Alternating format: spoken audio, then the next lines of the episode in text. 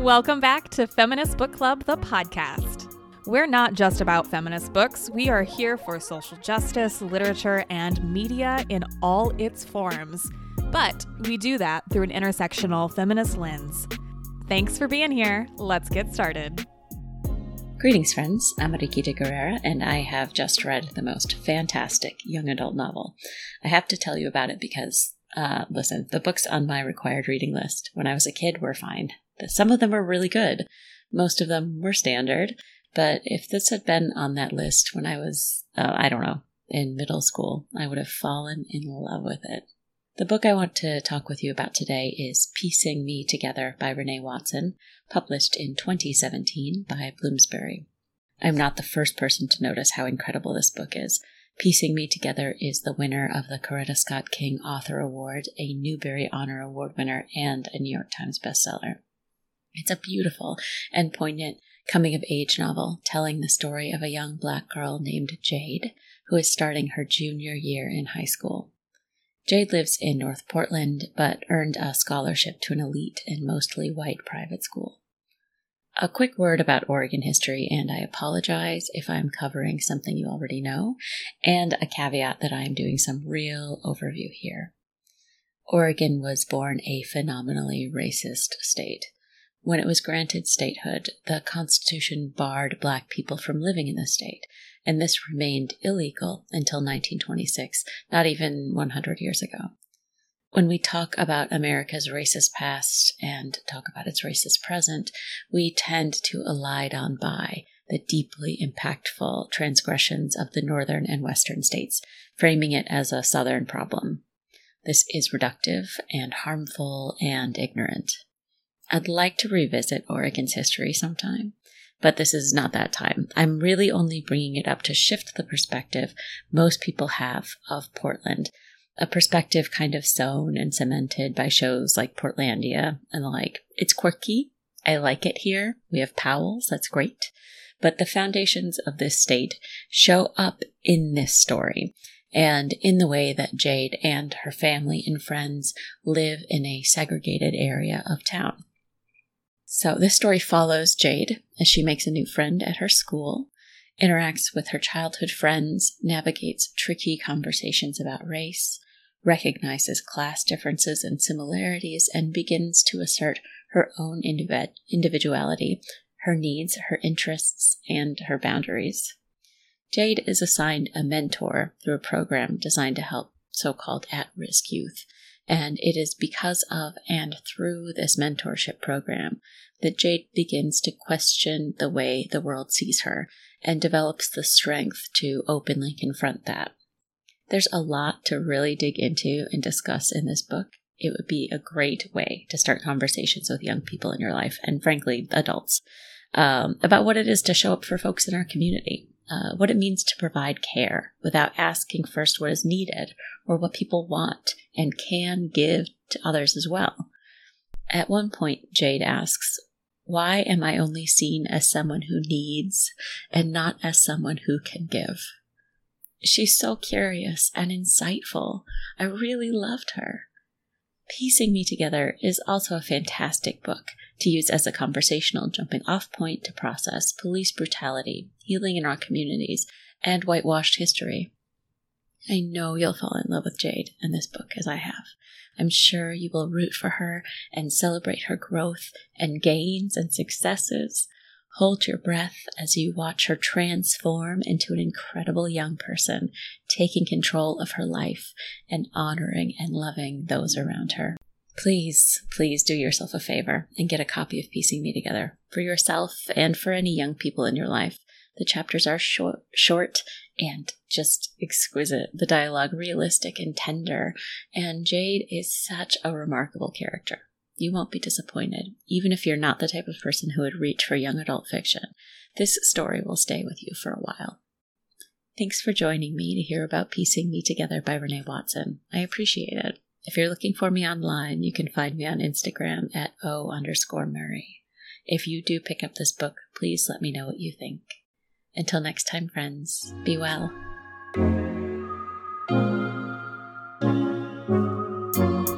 I'd like to invite you to join the National Women's Studies Association this November 10th through the 13th at the Hilton Minneapolis for the annual conference. The 2022 NWSA conference theme, Killing Rage Resistance on the Other Side of Freedom, seeks to open up conversations about freedom and justice, salvation and sacrifice, convenience and controversy, and whose life and vote matters. At our conference, you can connect with other activists, feminists, and scholars from across the globe. This year, the keynote speakers are feminist leaders Angela Davis and Anita Hill, and many more. Don't know what NWSA is? The NWSA is the world's largest group of feminists, activists, and scholars dedicated to advancing women and women's studies across the globe. So, are you a feminist? Join NWSA at nwsa.org to become a member and to see more details on this year's conference. Again, that's nwsa.org, or follow them on Twitter at NWSA or on Instagram at NWSA underscore IG. We hope to see you this November here in Minneapolis.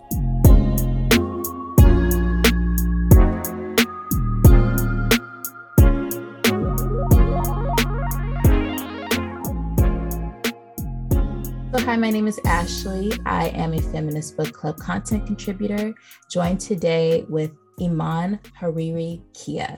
She is a debut novelist and she has worked as an editorial assistant at Teen Vogue and a sex and relationship editor at Bustle.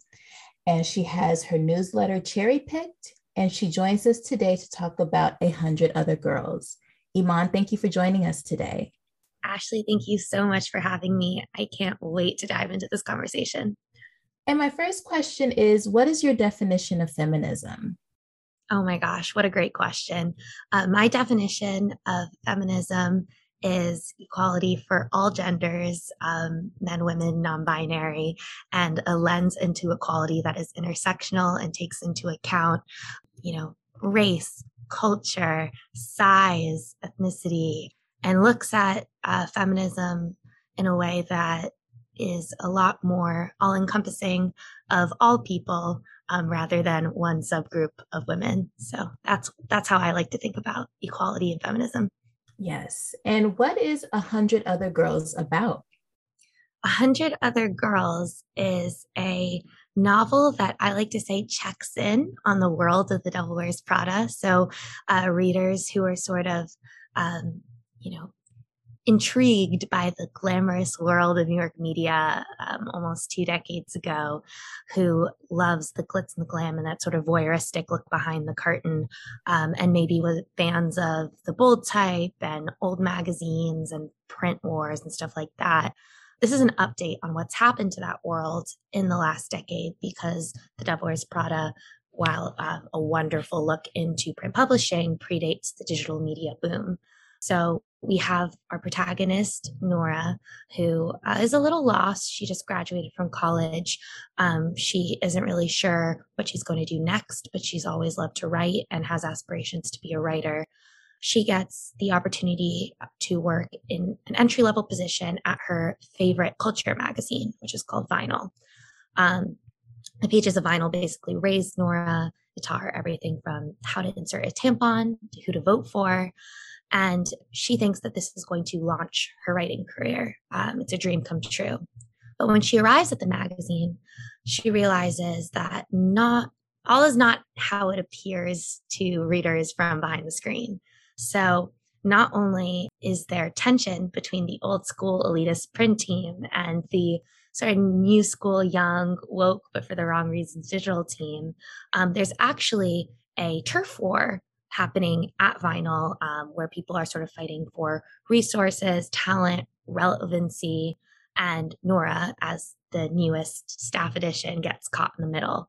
So she basically has to choose an allegiance or figure out how to look out for herself and form her own side. Um, and there's a lot of other fun stuff that happens in this novel. I always talk about it as if it was like the next great American novel, but really it's a fun romp. It's a great beach read. It's sort of juicy and salacious and funny, um, but surprisingly insightful. Uh, it has a great sister relationship at its core, which I love. Um, there's a sneaky crush on, on a coworker, and it really explores themes like what does it mean to have your dream job?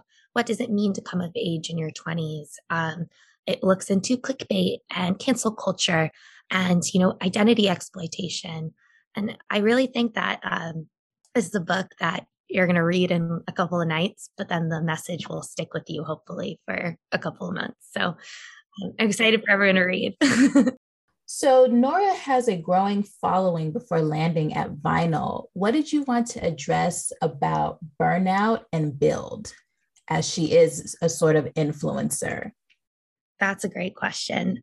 So, Nora is a you know like amateur blogger someone who maybe um, writes a newsletter or maintains a blog and um, sends it out daily or weekly or monthly to her followers. And it's sort of like a micro influencer. She has about 20000 followers but it's something that i guess holds her accountable to her own aspirations as a writer.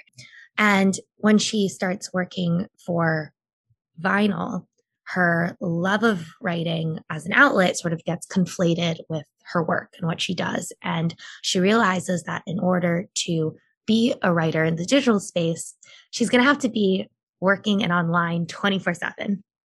And I, I, don't want to spoil anything that happens in the book, but as you can imagine, as you know, someone that's living in our year, Lord Savior 2022, that it's not always the healthiest choice to uh, yes. uh, live your entire life plugged in. So I really wanted to speak about um, young people who have huge aspirations, who push themselves to the point of burnout because they're worried that if they um, turn off for one second, they'll miss something and someone else will beat them to the punch. Um, young people who think they have to work themselves to the point of burnout because there's so many other options. There's so many other young and hungry people willing to work more hours for less. And I really wanted to write a story um, that got at the heart of that question of, are you going to work yourself to the point of burning out when there are, you know, a hundred other girls waiting to take your place? And yes. I really think that the answer, because for me personally, this is what I've always believed is, is no, while there are other women, other people um, who are always hungry to work and hungry for a job, no one is going to do your job 100% the way that you do it. You are not right. a title. You are irreplaceable because you are you. You are a person. So I think that that's really what I, what I wanted to get at the heart at when it comes to burnout and burnout culture.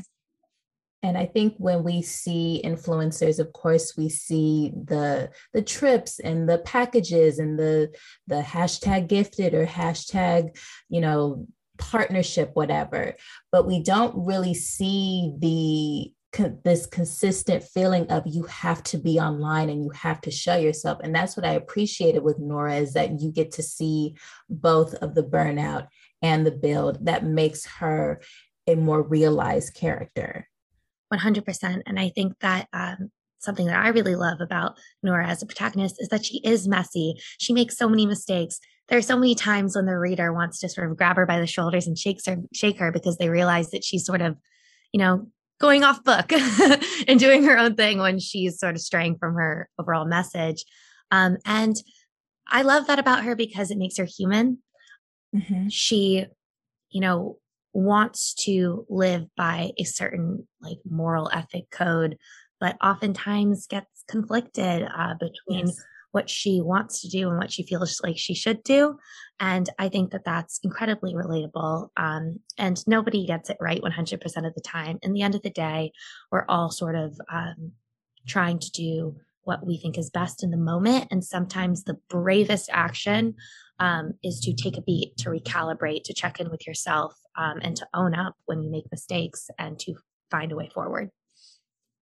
So, Saffron is the first character I have ever read in a novel with they them pronouns. Mm-hmm. There's they them, of course, how we address ourselves. It's a, a newer idea, but this is the first book that I've seen they them pronouns. Mm-hmm. What did you imagine for them, and as well as additional characters in the novel and how they're presented in the story? Yes. So I wanted to write a non binary trans character um, for many reasons. Um, I've always imagined Saffron as a non binary character when I was first sort of scoping out the novel. In my head because I've worked with so many incredible non binary and trans writers and editors.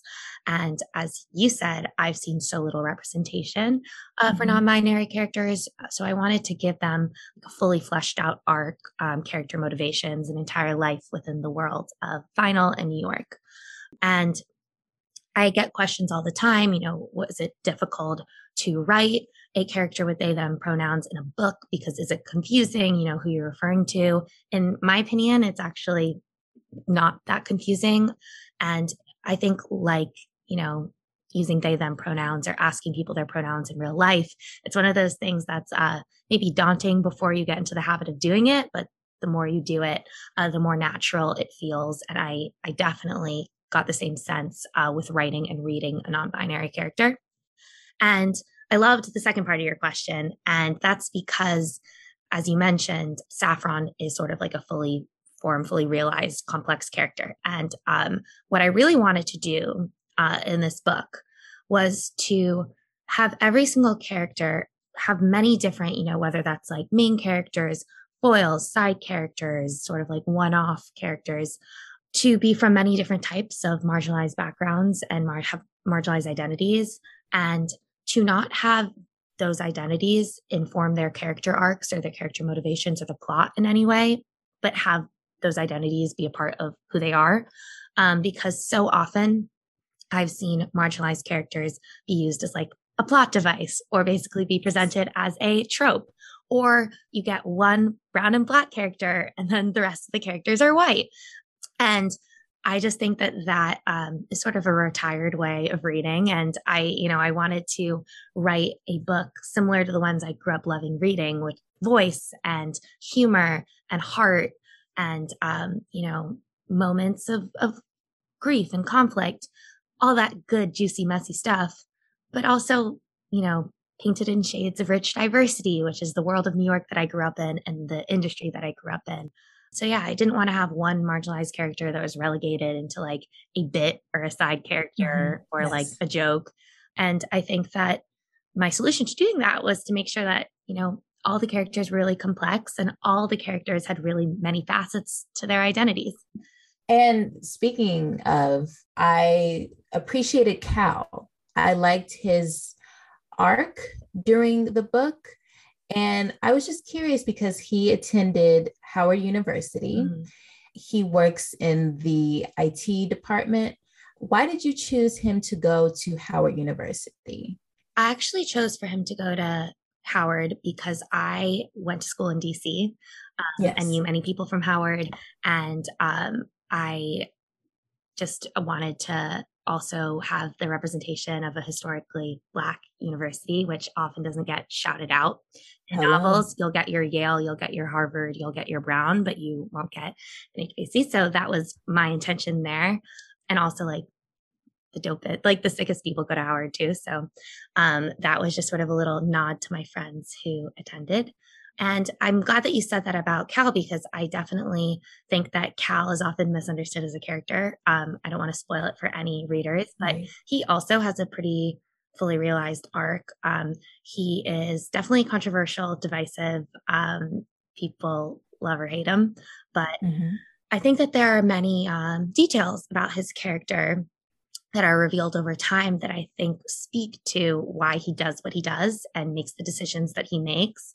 And um, you also have to think contextually about, you know, who he is as a Black man working at a predominantly white, very corporate, you know, large old company that definitely has like racist, sexist, like totally biased, stereotypical tendencies. And I, I don't know. I think that he's often mis- misunderstood. I think that he definitely doesn't always make the best decisions, but neither does Nora and neither do many of the characters in 100 Other Girls. And that's what I love about this book is that everyone's a little bit morally gray.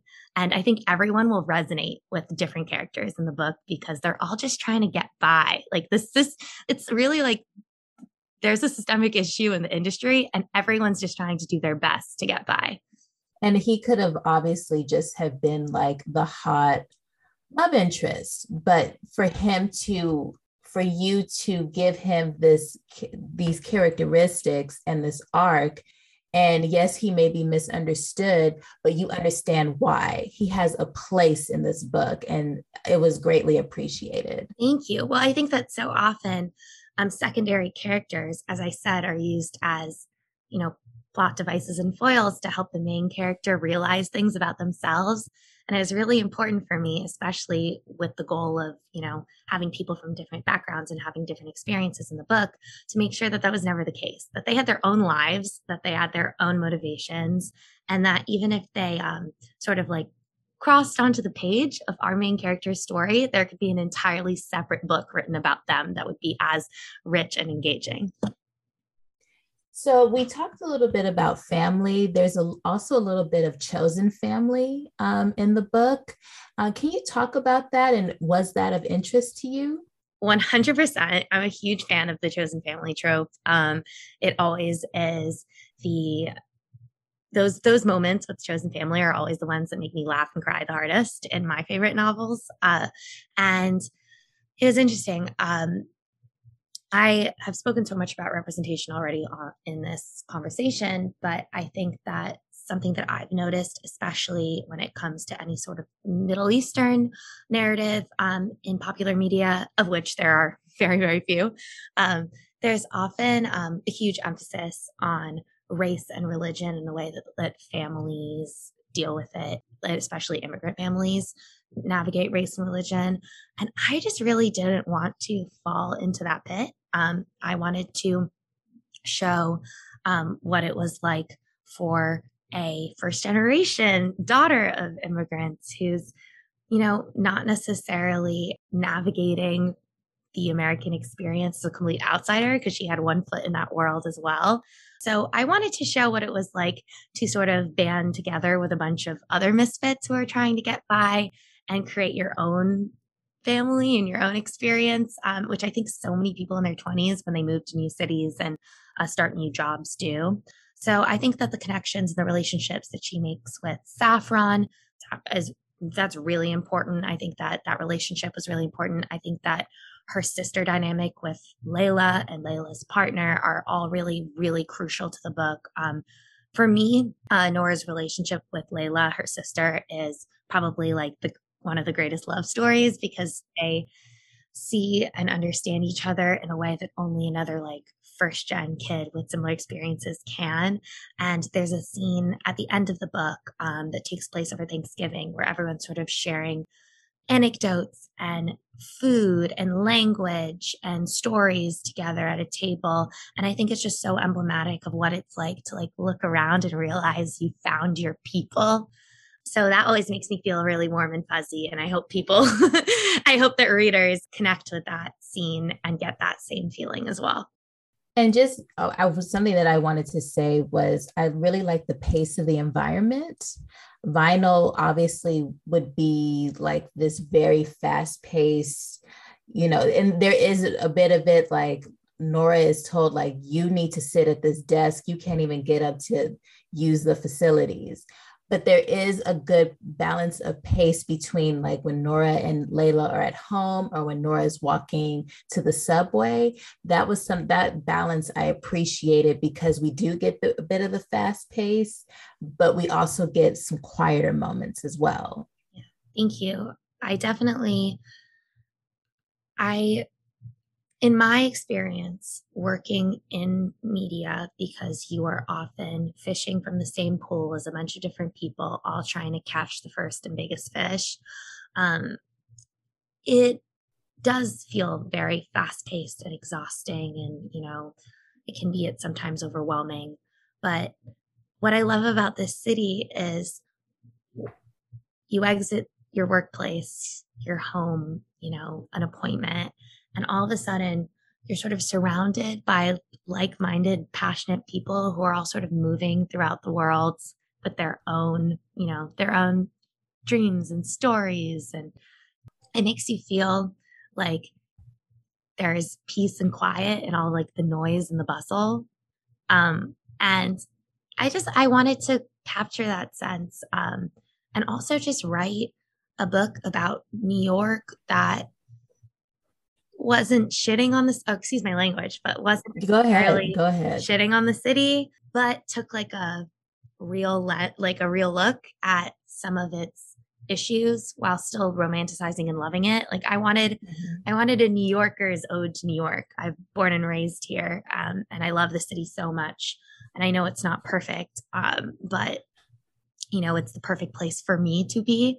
And I really wanted to create those moments of peace and quiet amongst millions um, in the book. So I, I'm glad that you uh, recognize those scenes and that you enjoyed them as much as the hilarious, like Nora's going to pee her pants because she's not allowed to use the bathroom scenes. Pop culture references are my love language. Yes. and just the sheer joy of understanding every single reference in this book made it a must read alone. How much fun did you have writing these pop culture references and what are some what are some that always stick with you? Okay, thank you so much for saying that because pop culture references are incredibly divisive in like the book community. I've heard from so many people that they hate to read pop culture references and that, you know, it dates the book, um, which, you know, obviously it does date the book. But I come from the school of loving tasteful pop culture references because I think that it grounds a character in reality and makes you feel like you have sort of like insight into her psyche and um, almost like you're in a group chat with her, which I yes. love. And I grew up, you know, I'm from the school of Meg Cabot. Like I loved the Princess Diaries growing up and I really feel like I learned so much about writing from her, and she was the queen of pop culture references. I learned about so many different, like, wonderful, um, like TV shows, films, music, uh, books from from Meg and from the character of Mia Thermopolis. So when I sat down to write this book, I knew I wanted to do something similar, and I had so much fun picking and choosing um, the Easter eggs and sort of like nods and winks that went in this book. The one challenge that I didn't see coming is I did write this book in late 2019. Um, so it's mm-hmm. sort of three years in the making. Did not predict a pandemic to happen. Oh, so yes. definitely had to revisit some of the moments and revise them to still feel, you know, like they w- were an accurate enough snapshot of 2019, but not, you know, tone deaf, not um, distasteful in any mm-hmm. way. And um, I really love the product that we came up with, but it was definitely uh, after the, or I guess not after because we're still in it, but sort of post vaccine. It was right. very fun to revisit what I had written and be like, well, that doesn't really make sense anymore. yeah. So please tell us about your work in media as a writer, editor, and also about Cherry Picked. Oh, I would absolutely love to. Well, I worked as a editor, writer and editor for many years. I've been freelance writing since I was in high school. So, um, you know, for over a decade. And I really, really love getting the opportunity to write one offs for different uh, lifestyle magazines, culture magazines. Um, I've written for print and digital, and it's definitely like my first, my first love. I'm an essayist. Uh, I worked as a editor um, for four or five different uh, women's lifestyle publications, mostly digital uh, publications. Um, I predominantly have worked in the young adult, teen, and sex and relationship spaces. I really think that there's a ton of overlap in between all three because I'm really interested in sex education. I'm really interested in like sexual autonomy and um, empowering young people to know and communicate about their bodies. And as you mentioned, I worked as an SNR editor at Bustle, at Elite Daily. Um, it was, you know, really the love of my life getting to um, work with editors and writers to put forth content that I felt could actually help young people sort of Googling in the dark, trying to figure out you know, mm-hmm. answers about themselves and their bodies and their desires. And when I went to my last role, um, which was as the site lead for Her Campus, which was a uh, college aged women's lifestyle media group uh, by Gen Z for Gen Z, I was really working at managing a team of really smart, young, creative people and doing a lot more, uh, I guess, creative direction and top level work, which was a challenge, but really, really fulfilling. I had a revelation maybe a couple months in that I really missed being able to write a, at a regular cadence, which I just didn't have the time to between working on my book and working full time as an editorial lead. So Cherry Pick was sort of my answer to that. Um, you know, a project that was all mine that I could look forward to working on each month, similarly to what my book had been when I first started writing it. And it's coming of age essays for girls who are growing up at any age. So just sort of like funny, anecdotal memories from adolescence, from puberty, from your teenage years, from your college years, from your, you know, first job era. And um, each month I write a curated essay, which is super fun for me and I look forward to doing it. And then every Friday, subscribers get a current state of the union from me, which is um, inspired by Lisi Harrison's The Clique. So it's in and out lists, five uh, objects each week. I have so much fun curating these.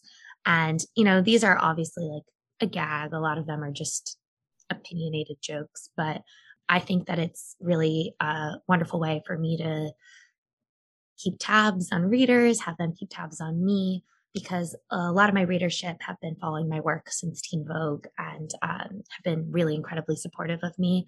But one thing you got to know about books is for you, two years can lapse between projects. So this is a great way for me to be able to write a little bit more regularly and also uh, stay in touch with them while I work on larger projects.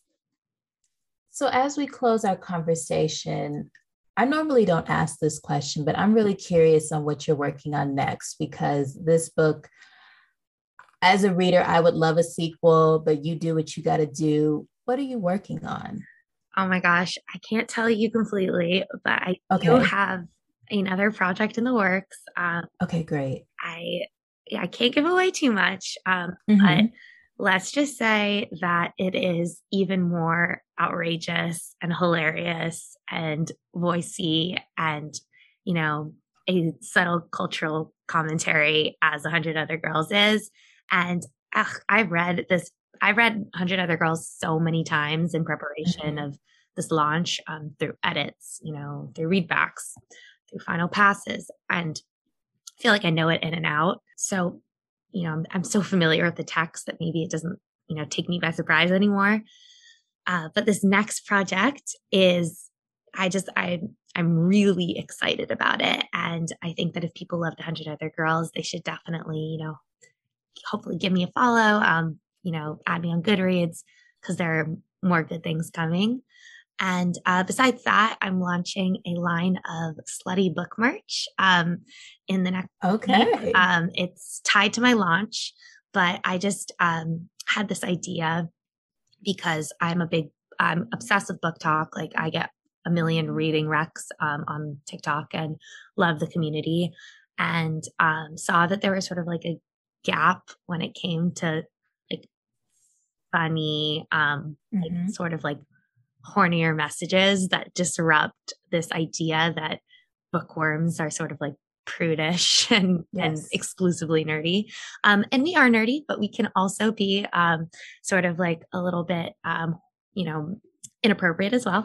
So I'm really excited. Um, I had six BookTokers um, help me to put together the launch and to model the shirt. So I'm excited to put that online and I'm going to be donating 25% of the proceeds to Planned Parenthood um, in light of Roe v. Wade uh, being overturned. So very excited about that. And then I have, you know, events coming up. My my debut launch is next Monday at the Strand. I'm very excited to um, finally meet some readers and sign some books. I'm going to be doing a little bit of book touring in August.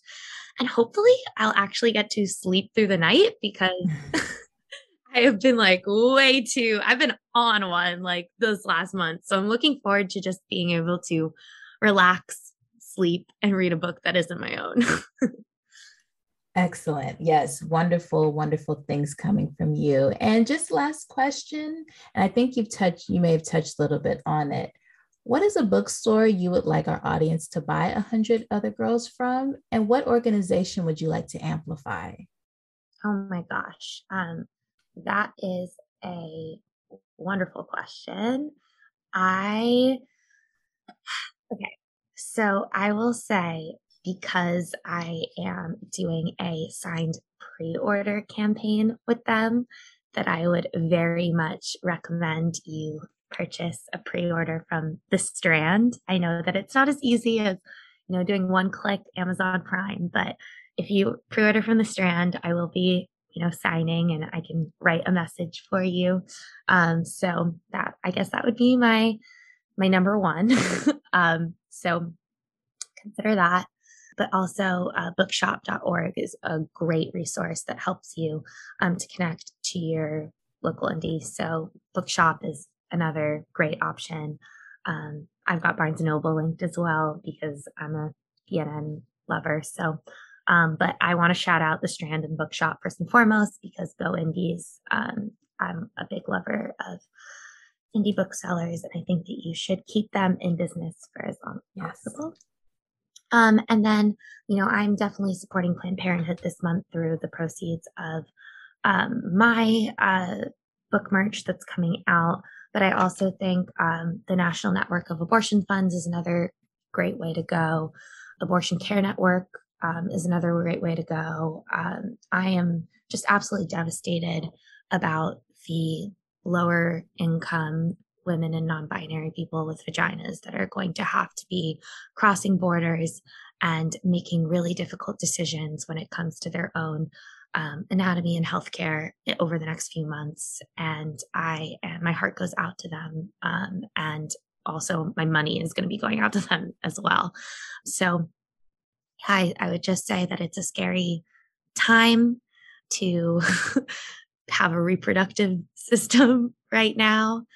And I am I'm thinking about all of my uh, friends and readers that are going to be in the position to make di- difficult decisions. And uh, if if y'all want, you can buy the shirts, and that'll help. But otherwise, go direct to the source. Um, we'll be doing it in solidarity together. Thank you for your insight, your empathy, and Iman Hariri Kia. Thank you for talking with us about your debut novel, A Hundred Other Girls. Oh my gosh. Thank you for having me. This has been so fun. And thank you for the great questions. That was awesome. Thank you for tuning in to today's episode of Feminist Book Club, the podcast. Want to be part of the club? Here's how you can join us. Obviously, subscribe to our podcast and leave a rating and review for brownie points. Follow along on Instagram, Twitter, Facebook, Pinterest, and TikTok. All of those links are in the show notes. Sign up for our newsletter to be the first to know what our next monthly book pick is and check out our award winning monthly book subscription service. Oprah Magazine named it one of their favorite book boxes, and Shonda Rhimes called us one of her favorite subscription boxes in general. There are multiple membership levels for any budget, and it's an excellent way to support the show and the voices you heard today. See you in the club. creature, creature.